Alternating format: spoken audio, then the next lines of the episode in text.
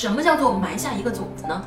比如说，今天晚上我要带孩子出去吃饭，在吃饭之前呢，你需要告诉孩子，你说今天晚上咱们要一块儿出去吃饭，那就是说呢，在进入包间以后啊，咱们不能乱跑，也不能大声的喊叫，也不能摔盘子摔碗，这个就是咱们今天晚上吃饭的要求，能做到吗？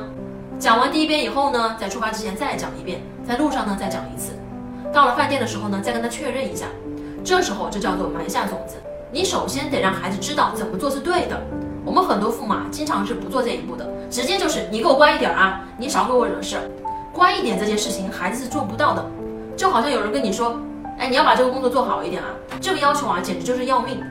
包括很多演员说，哎，你要演出那种悲伤、很悲愤的感觉呀，形容词的要求都是很难做到的。